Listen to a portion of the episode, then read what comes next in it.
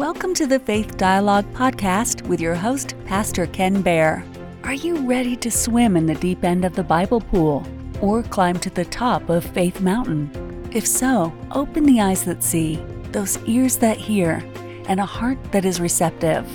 Get your cup of coffee and your Bible as we begin. We continue in our worship by turning our attention now to this passage from uh, the book of Galatians. It's a wonderful passage. Uh, it's a passage where Paul is talking about how it is that we're to now live our lives and how you discover what it is that God has done in your life and how you live it every day. He, so, hear now this reading from God's Word.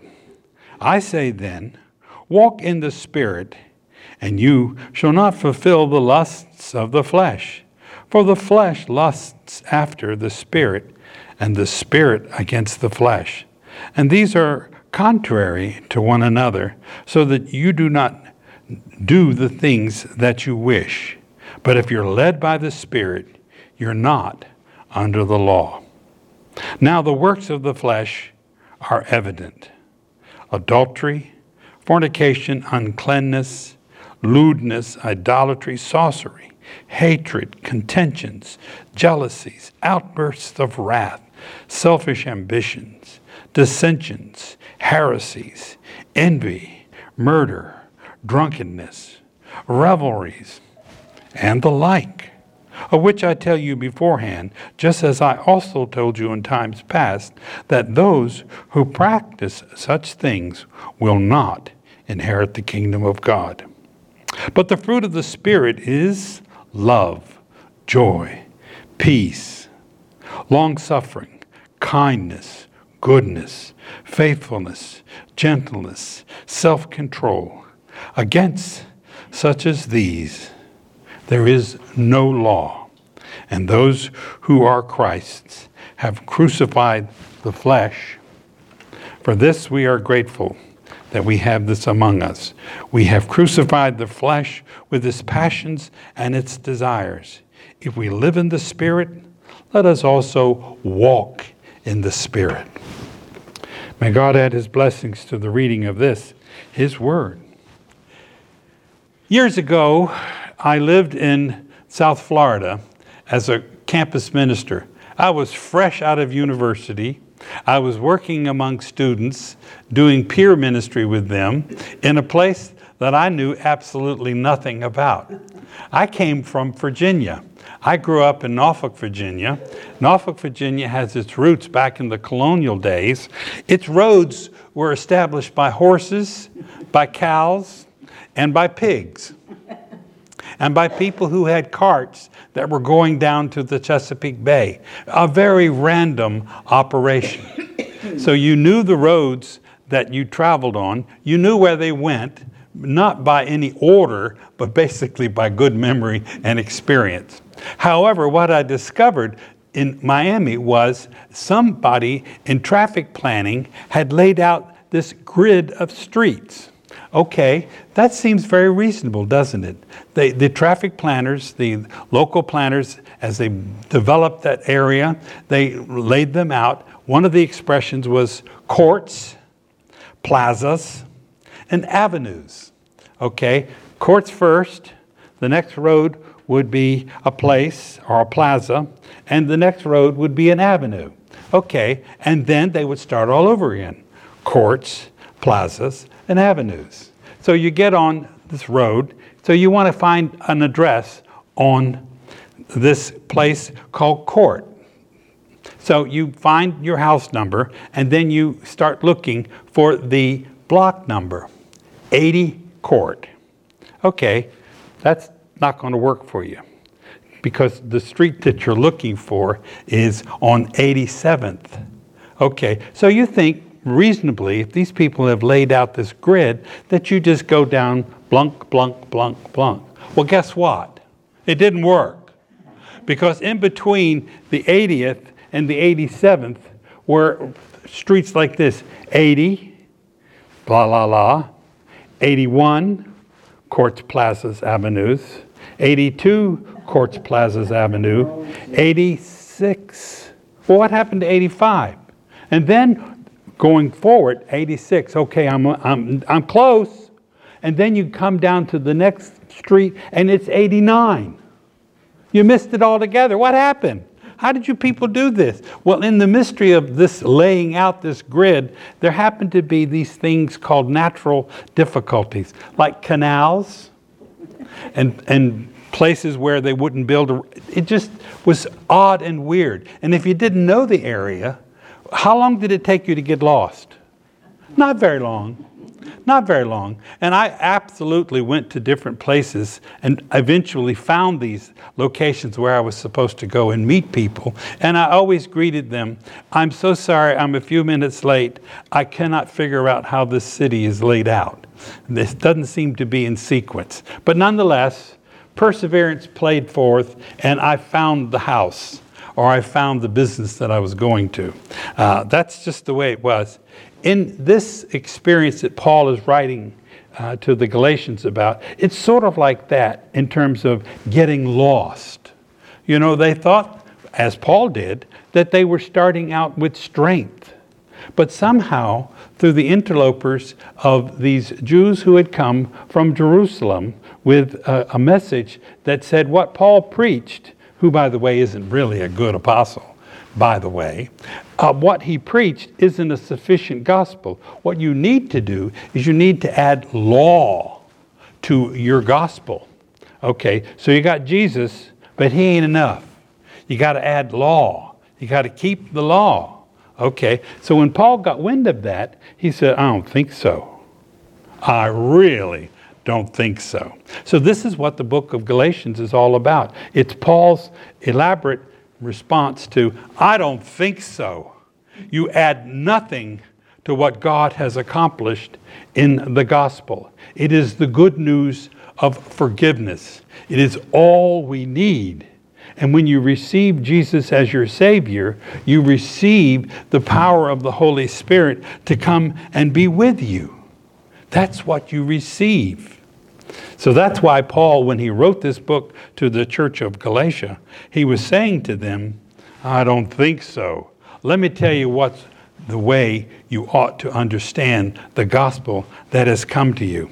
So, in our passage today, he begins with this long list of what we might call, well, just short, ugly living, ugly things, not pretty at all, not nice at all. It's all around us. And when I was looking at this in preparation, I said, you know, I only have so many minutes in, in order to preach before my congregation will be nodding off, going to sleep, or even throwing things at me. So, what I'm going to do is I'm going to just simply characterize all that's in that list of naughtiness. and I'm going to call it as the me activities. Those activities that Paul is talking about are all built around me and my personal gratification. Me, me, me, me. I want it all for me. Okay, it's the me generation. My wife and I have begun watching this TV program called Seinfeld. It's from the 90s now. We didn't watch it in the 90s. We were both busy in ministry. We were both busy doing the things in life. We just didn't have time for scheduling a TV program. So now that we're retired, we bring this program up, and I look at it and I say, This is for people who are me people. They're just me people. They do what they want to do without boundaries. They lie, they cajole, they fool around. They are just me people. They're funny as that can be. They're just very funny people, but they're just total me people. They're not coarse and crude and gross because, after all, they had to pass the TV censors. But if you're listening to what they're doing and if you're listening to what they're saying, you know it's nothing but me. It's just me. Now, so I decided that what I was going to do is I was going to focus on the other list that Paul gives. I call that the living for others list. Not me, but God and the people whom He sends to me in life. I'm going to live for others. That's how I'm going to take this up in my own life. So when Paul writes this list, he begins by telling them from his own experience this is what God has done in my life. He has forgiven me. I was a persecutor of Christians. I was a person who was not very easy to be with if you were a Christian because I was going to make your life miserable. But when the, God came to him and called him to himself and revealed the Lord Jesus Christ to him as his Savior, he realized the power of the gospel for forgiveness. And he spent the rest of his life in that power of the Holy Spirit, being a person who lived as an other person. He lived for God. He lived to build up those persons whom he had brought to faith. He was an other person. He recognized the me people around him. And he told the church, There's nothing there for you. That's a dead end. Literally, a dead end. Why? Because these people will never enter the kingdom of heaven. But he then said, Now let me tell you about what it's like to be people who live as other people, who live for God and who live to build up the people around. And so he then lays out, as he did in the previous paragraph, all that list of naughtiness, all that list of things that nobody wants to get caught doing. And then he says, Let me give you another list. Let me give you another list that you can use in your life. So, what he talks about then is he says, in contrast to the works of the flesh, let me talk about the works of the Holy Spirit. Let me talk about that with you. You don't have to hear any more about the me pattern of life. Let me tell you about the other way of living. That's living for others. So, he then lays out these various experiences that come to us in this journey that's ours in Christ. Now, what we did is we passed out these little cards. How many of you have these cards? Okay. Now, what I'm going to do is I'm just going to ask you, if you remember from our reading, those are the various fruit of the Spirit. Okay. I've just taken them and put them on a card. So I'm just going to say, somebody call out one of those uh, fruit of the Spirit. Peace. Peace. Okay. What Paul. Okay, I'm going to get to that in a moment. Okay, one at a time. Because because I'm suffering under 75 years and I can't do one thing at a time. And, and by the way, I am a man and men can only do one thing at a time. I don't multitask very well. But nonetheless, what was that word we were looking at? Peace. Peace. Peace. What Paul is talking about is not the necessarily the end of warfare and the end of strife what he's talking about is this experience that we have that we realize that God is with us in forgiveness. God is with us to build us up and to nurture us so that what? We never know we're alone. We always know that God is with us. Whatever circumstance comes our way, whatever difficulty comes our way, we know that God is with us. The Holy Spirit is there to bring into our life the presence of God. We are not alone. And we are not by ourselves in this journey of faith. We're together. So we live experiencing this reality of peace that comes to us with the sure and confident knowledge that we're not alone. God is with us by His Holy Spirit. God is with us by His fellowship that He provides for us in the community of grace. What's another word? Joy. Joy, okay. Joy is a wonderful experience that God gives us in this experience of being a part of His family. Now, uh, I'm going to do this. I'm going to pull this chair here. Watch that camera because Ken told me I, I couldn't leave the side of the camera because if I did, I'd get in trouble because the camera would go blank.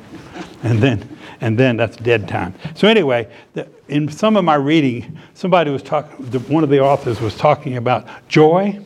And what he was talking about, he says, joy is just It's just a spontaneous rejoicing of God's presence. I went to a church, so he said, and this was one of these big downtown churches with stained glass and beautiful settings. And he said, I went in there, I thought we were going to worship God.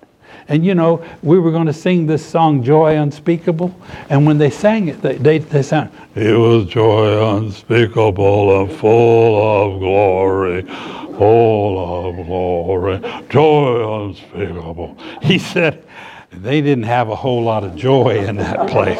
they didn't really know what joy was all about. But then he said, What I did is I went to a full gospel businessmen's convention where they had a wonderful dinner and they had a great speaker, and then they got to singing. And you talk about joy unspeakable, full of glory. Those people were dancing. Those people were happy. Those people, as we learned this morning while we were driving in, uh, somehow or another, a bluegrass station came on the radio, and we were hearing this. It's Sunday morning, so you get bluegrass gospel. So the song was, I can't sit down. I'm so happy I can't sit down. So the person was just really keyed up. But let me tell you what joy is as a pattern of living. It is exuberance for sure, but it is also this sense in which we know that we live with purpose. And we just take this word joy and we build an acrostic out of it. Joy.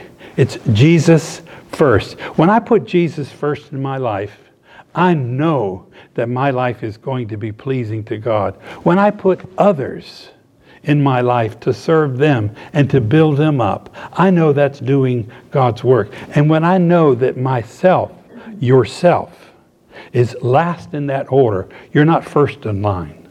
It's not all about you, it's joy. Joy is Jesus, others, and yourself. We've heard this before, but it's a part of the way of living, of walking in the Spirit. If you want to be joyful, find yourself rejoicing in Jesus for all he's done for us, find yourself in the lives of other people making a difference, and find yourself in such a place where it's not all about you. That you're in the presence of being a part of what God is doing in the lives of other people. Who's got another word? Gentleness. Gentleness. Isn't that a great experience? That's a wonderful thing that comes to us in life. Uh, this sense of being people who are submitted to God. You know, I use the phrase, it's not all about me. It, if you want to talk about a gentle person, it's the kind of life in the spirit that says, you know, I know that God is present within my life. I know that God is with me within my life. I know that I am submitted to who He is. He's my Lord. I seek to live in a way that is pleasing to Him. I'm a part of this. And so I don't push. I don't make myself just in edge into places. It's all about being a part of what God is doing in a submissive and a gentle way. That's what God is talking about when He talks about this experience of the Holy Spirit that doesn't put you first. It's humility. It's a sense of proper ordering of life that I know that I'm a part of what God is doing, and I'm also a part of what God is doing in the lives of other people. I'm a person who's gentle. And if I'm gentle, I'm going to be a person who's teachable because I want to learn. And who, what do I want to learn about? I want to learn about what God is doing in my life. I want to learn about what God has done, why it is that I'm a believing person with faith that carries me through every day. That's what it means to be a person who lives with gentleness in the Holy Spirit. Who's got another word? Long suffering. Long suffering. Long suffering. That's a word that, don't you love it? It's, it's the kind of word that comes to mind that when you get even, have you ever been around an even if? Even if you say that, even if you do that. I'll stay with the camera. Even if I'm still going to love you. I'm still going to be that person that God has called me to be with you. I'm not going to give you what you gave me. I'm not going to be that kind of a person. I'm going to be the kind of the person that builds you up. I'm going to be the kind of the person that looks for you and says, I'm going to be a part of you becoming a better person. I'm going to be that. And even when, even when, this word patience, which is another word for long suffering, even when you're stretching me, I'm going to be there with you. That's what it means to be long suffering. I'm going to be there with you because who is who else is with us in those kinds of experience? God is with us too. Even on those days when we sort of drift back into the me world, God's with us. And what does he do? He does what Joan Rivers used to say, taps you on the shoulder and he says, "Can He brings us back to himself. Who's got another word? Give me that word that we had over here. Self control. All right, finally. We got, we got this. Now, self control is this experience of, of mastery of yourself. You're not subject to the urgencies of the moment. You're not this kind of a person who says, you know, wait a minute. Wait a minute. What did you say?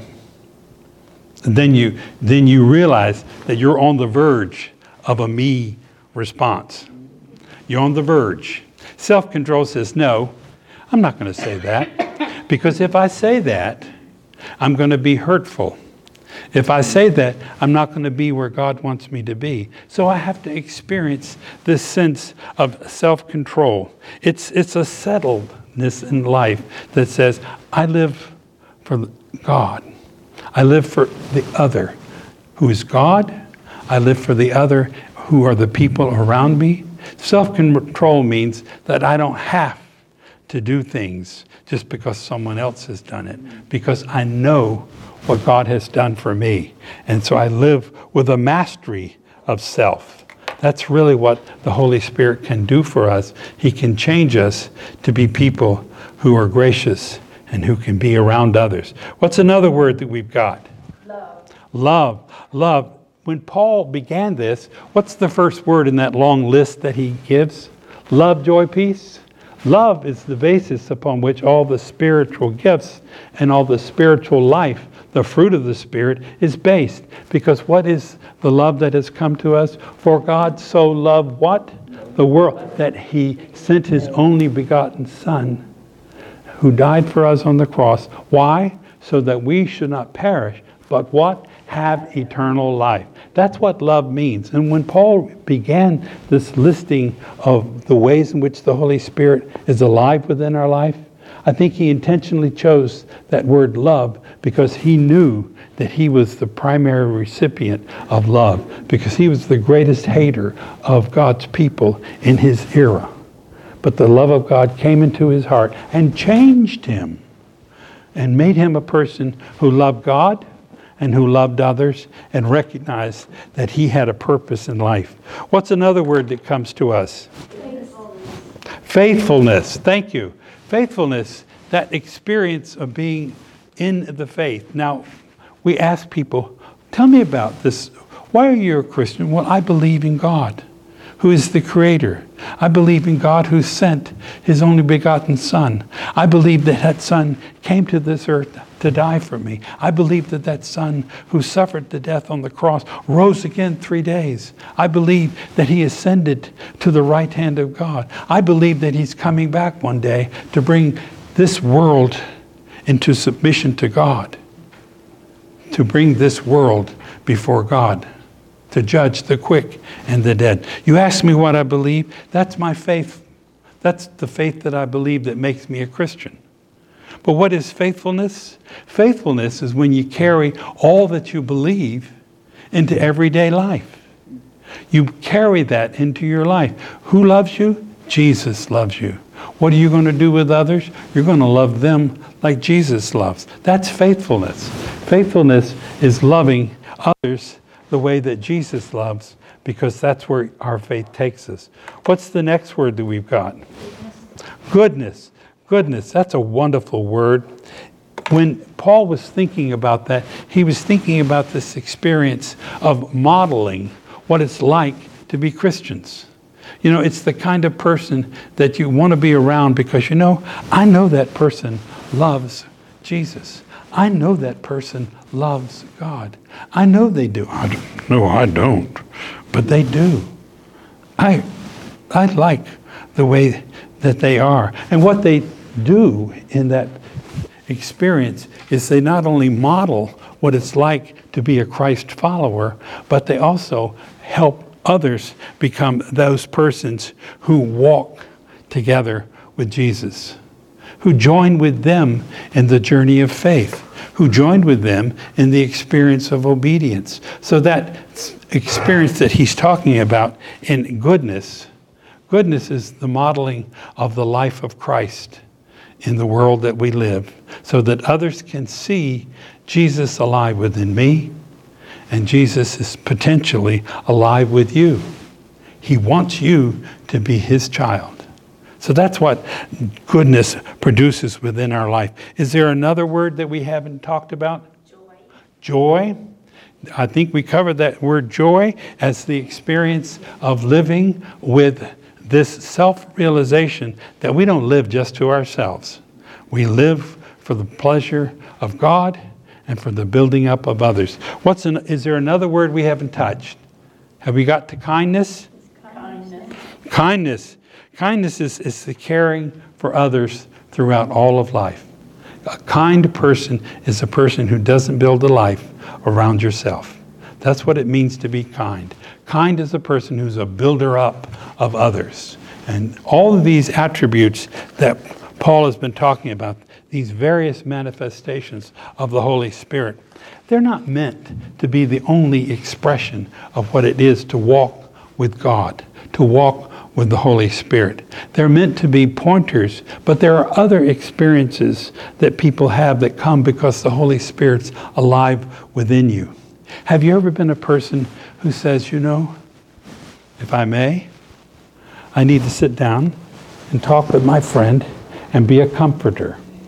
And why? Because we comfort others with the same comfort that we have received. Comforting is one of the fruit of the Spirit. It's the action of being present to a person because they need me to be there. Not because I'm so great, but because the Holy Spirit is alive within me and I care for them. That's a fruit of the Spirit, comfort. What about this experience of being a listener? You know, others, God, you better listen to God. But you also, if you're going to be present with the Holy Spirit in the lives of others, you need to be an active listener, a person who cares what others are saying, because what they're saying is their life shared with you. And when they share their life with you, they want you to know how it is that God works in people's lives. I've got this illustration here. Would you do me a favor and hold this thing? Okay. How many of you like grapes? I got this this cl- thank you. I, I brought this cluster of grapes because I want you to realize that when Paul is writing about the fruit of the Spirit, he's not just talking about those words that we've talked about in our time together now. He's talking about a bunch of other things that come to us. Now, how would you eat this bunch of grapes? Is there any plan involved? You know, you don't start at the top one at a time. That's a good plan. That's a good time. But I've seen children go three at a time. Okay. No, really, what happens is you just take the bunch of grapes and you enjoy them. My little niece used to enjoy three grapes at one time. that was really a messy thing. But she enjoyed her grapes. But generally, she eventually learned it's one at a time, Marin. There are a bunch of them more. Just one at a time. Just eat one at a So, but you don't know where to start, top or bottom. What I what I'm talking with this is there's a spontaneity and an unpredictability to walking in the Spirit. You, you just have to be open to what God is going to be doing for you, to, with you and in you, and how He's going to be using you. You don't know. You don't know. You might start at the top of the grape cluster, but you might start at the bottom because it's just that spontaneous kind of an experience. Walking in the Spirit is just that kind of a path with God. When the Holy Spirit is working within our lives, we know that God comes first in our life, that we're living a life that is submitted to Him, and then we find a way in which God can use us in this world for His glory. We find a way that we can make a difference in this world for God's sake. What we're basically doing when we walk in the Spirit is this sowing to the Spirit reaps a harvest of God's blessing and God's reality within your life. Sow to the Spirit and discover the blessings of God. Let us pray. Gracious.